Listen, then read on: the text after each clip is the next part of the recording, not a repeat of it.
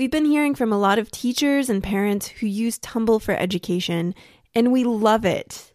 We heard from Miss Zenos and her third graders who make sketch notes as they listen to each episode. We also heard from Rachel and her son Owen, who learned about the salamanders around their home after listening to our first episode about the Barton Springs salamander. Keep those emails coming because hearing from our listeners about how they use the podcast makes our day, and we value your feedback and support so much. That's one of the reasons we're now offering an ad free version of the podcast. Ads help us pay for hosting and other necessities of having a podcast, like pants. But if you support us on Patreon for a dollar a month, you can get access to a special podcast feed with no ads. If you pledge at the $5 level, you'll get the ad free podcast, a shout out on our show, and all of the educational materials we're producing now. And at the $10 level, you'll get the ad free podcast, educational materials, and a really fashionable tumble t shirt. Plus, all the love and appreciation we can send over the internet, which is worth at least an extra $5 a month. So, thanks to our new Patreon supporters Indigo, Owen, Ben and Thule, and Virginia, and their families. Your support means the world to us.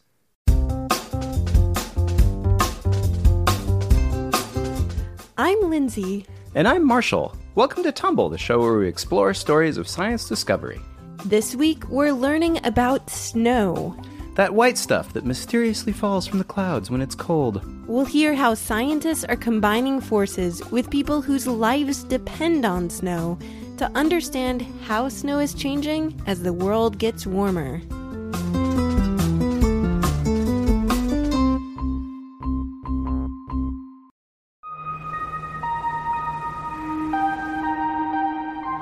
Hello, my name is Owen Smith. I am six and I'm from Reno, Nevada. My questions are how is snow made and why does it snow in certain parts of the country?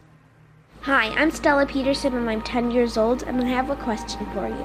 Why are snowflakes not the same size or shape? It's probably not a coincidence that we're getting lots of questions about snow right now. When everybody's walking around in their snow pants and snowshoes, and the East Coast is uh, under a very thick blanket of blizzard. It seemed kind of random to me at first because it never snows here and I can't tell the difference between the seasons. That's true. It's just there's hot and then there's like less hot. I miss snow a lot. You know, I have to say, I do not miss it at all. I grew up with plenty of snow. I'm fine with the fact that I never see it anymore.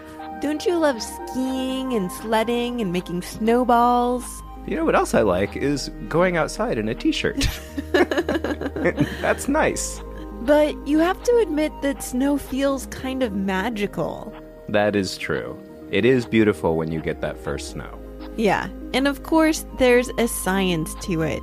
To answer Owen and Stella's questions, I called Kelly Elder, a scientist with the U.S. Forest Service who's been obsessed with snow since he was a kid. I waited all summer for the next winter. so I guess he doesn't like going outside in a t shirt. He loves snow, and that's why he became a hydrologist, a person who studies the water cycle. Snow is one of the three phases of water. What happens in the atmosphere is you have lots of water molecules floating around by themselves in gas or vapor form. Up in the clouds, these lonely water molecules are looking for friends. And they look for little nucleating particles. Nucleating particles are tiny specks of dust or other solids floating around with the water molecules. When it's cold and moist, they make great friends because they give the water molecules something solid to latch onto. And then, as soon as one locks on, another one locks onto it, and it forms a crystal. A crystal? Like, aren't those usually rocks? Snowflakes are crystals too. And just like the hard kind of crystal, diamonds and quartz, they grow molecule by molecule into beautiful patterns. That's amazing, but what is the answer to Stella's question? Why are snowflakes not the same size or shape? So people talk about there being no two snowflakes alike. That's because if a single snow crystal is made up of millions and millions of molecules, there's millions and millions of ways that they can lock together. All right, I get it. So, like, millions of ways means that it's very unlikely that any two will be identical. Exactly. It's amazing to think about all the different patterns that snowflakes might make. They also change from the time that they form high in the atmosphere till the time that they hit the ground because they go through lots of different conditions. So they'll grow and they'll start to shrink and then they'll grow faster on one arm or two arms or all the arms at the same time. Wait, so snowflakes are changing mid-air? I know, that's like the coolest thing. So the stuff that we see hitting the ground has millions and millions of options for the way it comes out. Okay, so there's millions of patterns. But to go back to Owen's question, why does it snow in some places but not others? Well, Earth's surface has to be cold enough to keep the water molecules frozen. It snows a lot in the atmosphere everywhere up high because the clouds are often frozen. But by the time it hits the earth, it's melted again. So that's when we get rain. Exactly. So a lot of rain is actually starting in snow. But what happens in higher latitudes as you get farther and farther away from the equator, or in the United States as you go farther north, you get into colder air temperatures. In cold places, snow makes the journey all the way from the clouds to your outstretched mittens, Or tongue, or feet, or body, or all the way onto the ground, where you can make a snow angel. or a snowman. And the farther you go north, the longer the snow stays on the ground. Well, so we live here in Texas, where if there's like a quarter inch of snow on the ground, they declare a state of emergency and shut everything down. But, you know, I grew up in Chicago where you only had a snow day if you literally could not open your door because there was so much snow piled up against it. I know it's hard to believe, but there are places that are even colder and snowier than Chicago. Places like Minneapolis or Syracuse, New York. It might be cold in those places, but temperatures are rising in higher latitudes. And that's because of climate change, right? Yes, our global climate is getting warmer. Scientists agree that climate change is caused by things we're doing, like burning coal and driving cars. These things are changing our planet's natural weather patterns and not for the better. It means big changes for snow on Earth. It's warmer, so we're getting more of the precipitation in the form of rain. That's because when temperatures rise, it's not cold enough to keep the snowflakes as snow. Right, and so a warmer climate means less snow. Snow season starts later and ends earlier in the winter. Most of us are noticing this change as just something weird. But for the Inuit, who are the native people living in the farthest northern places of the US and Canada, it's a huge difference from past years. Our winters change a little bit here, their winters are changing a lot up there. They're seeing more changes that are happening faster. They're really living climate change up there. And climate change has a more profound effect on them. The Inuit culture, like everything they do and how they live, relies on a long frozen winter. Like building igloos and dog sledding. Yeah, and during the winter, they're traveling long distances to go hunting for their traditional foods animals like walrus, seal, and caribou. Snow cover covers up things that are hard to travel and it gives them ice to travel on frozen water. Without snow and ice, their dogs tear up their feet on rocks and their snowmobiles get wrecked. Oh, because it's not like they have like lots of roads up there.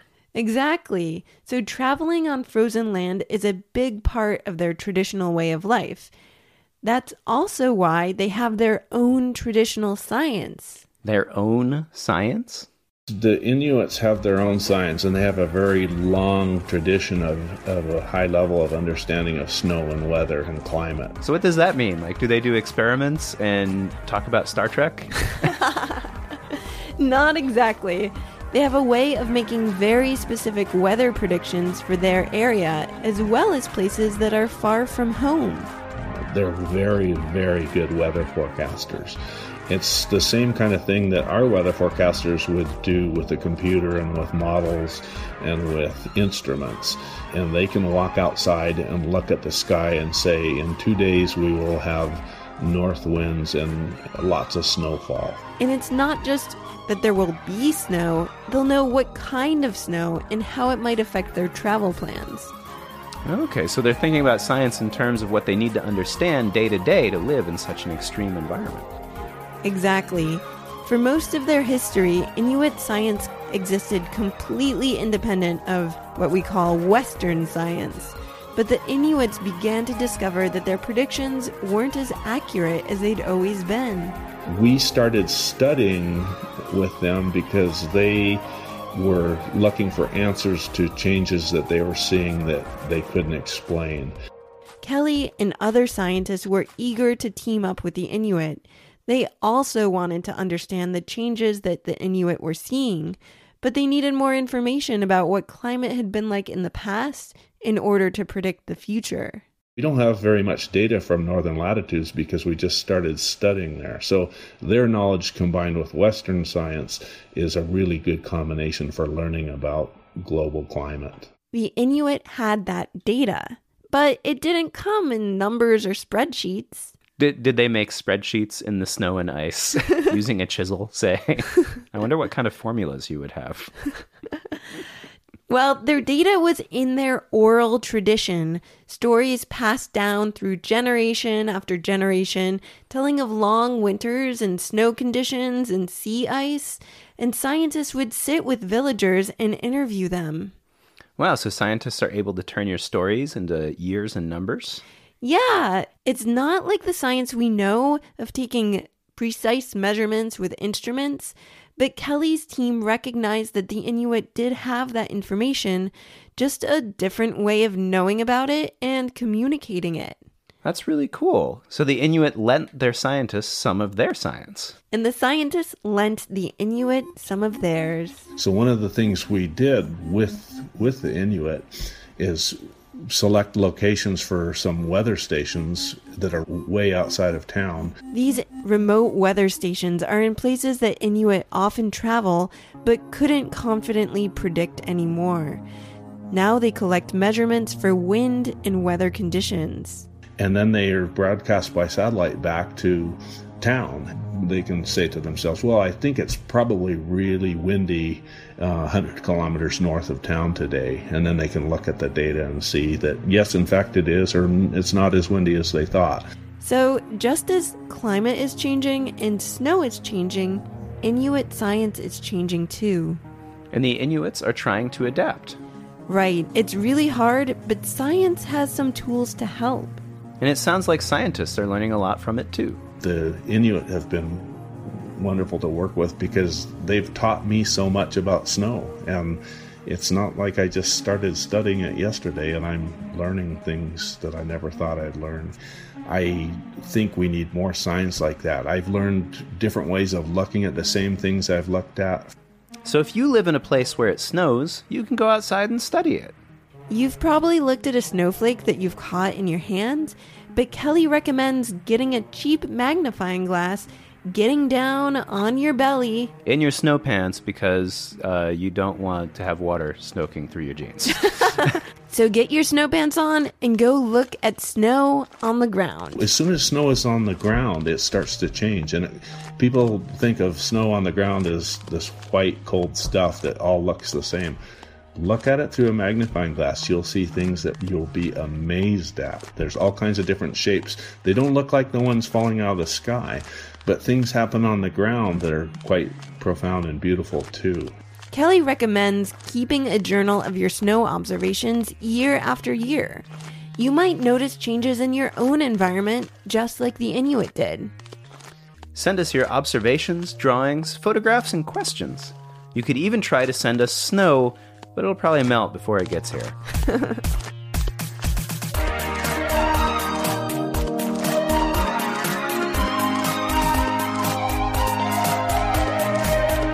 Thanks to Kelly Elder, research hydrologist at the U.S. Forest Station Rocky Mountain Research Station in Fort Collins, Colorado. To learn more about the weather stations he helped set up and see actual data and photos coming back from them, which is really cool, Check out the blog on our website, tumblepodcast.com.